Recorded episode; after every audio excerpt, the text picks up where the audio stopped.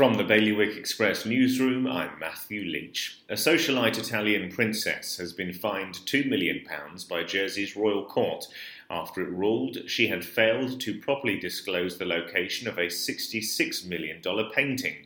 Camilla Crociani was found in contempt of court in October 2019 after she failed to comply with a disclosure order in December 2018.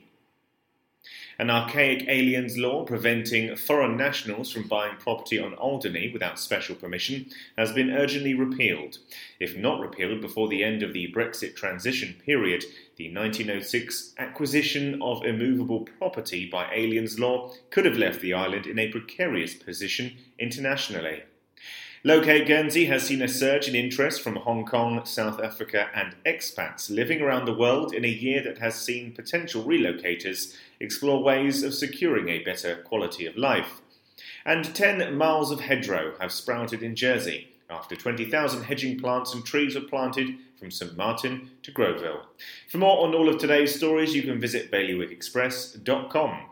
Your weather today, we can expect a wetter afternoon with heavy rain at times. Wind will be a northwest light force 3, and there'll be a top temperature of 9 degrees. And that's Bailiwick Radio News, sponsored by smarterliving.je.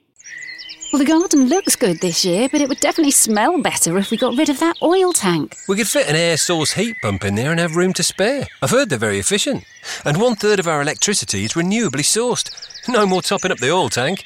We'd cut our bills and help the environment too. Let's book a home heating survey before it gets too cold to enjoy outdoors.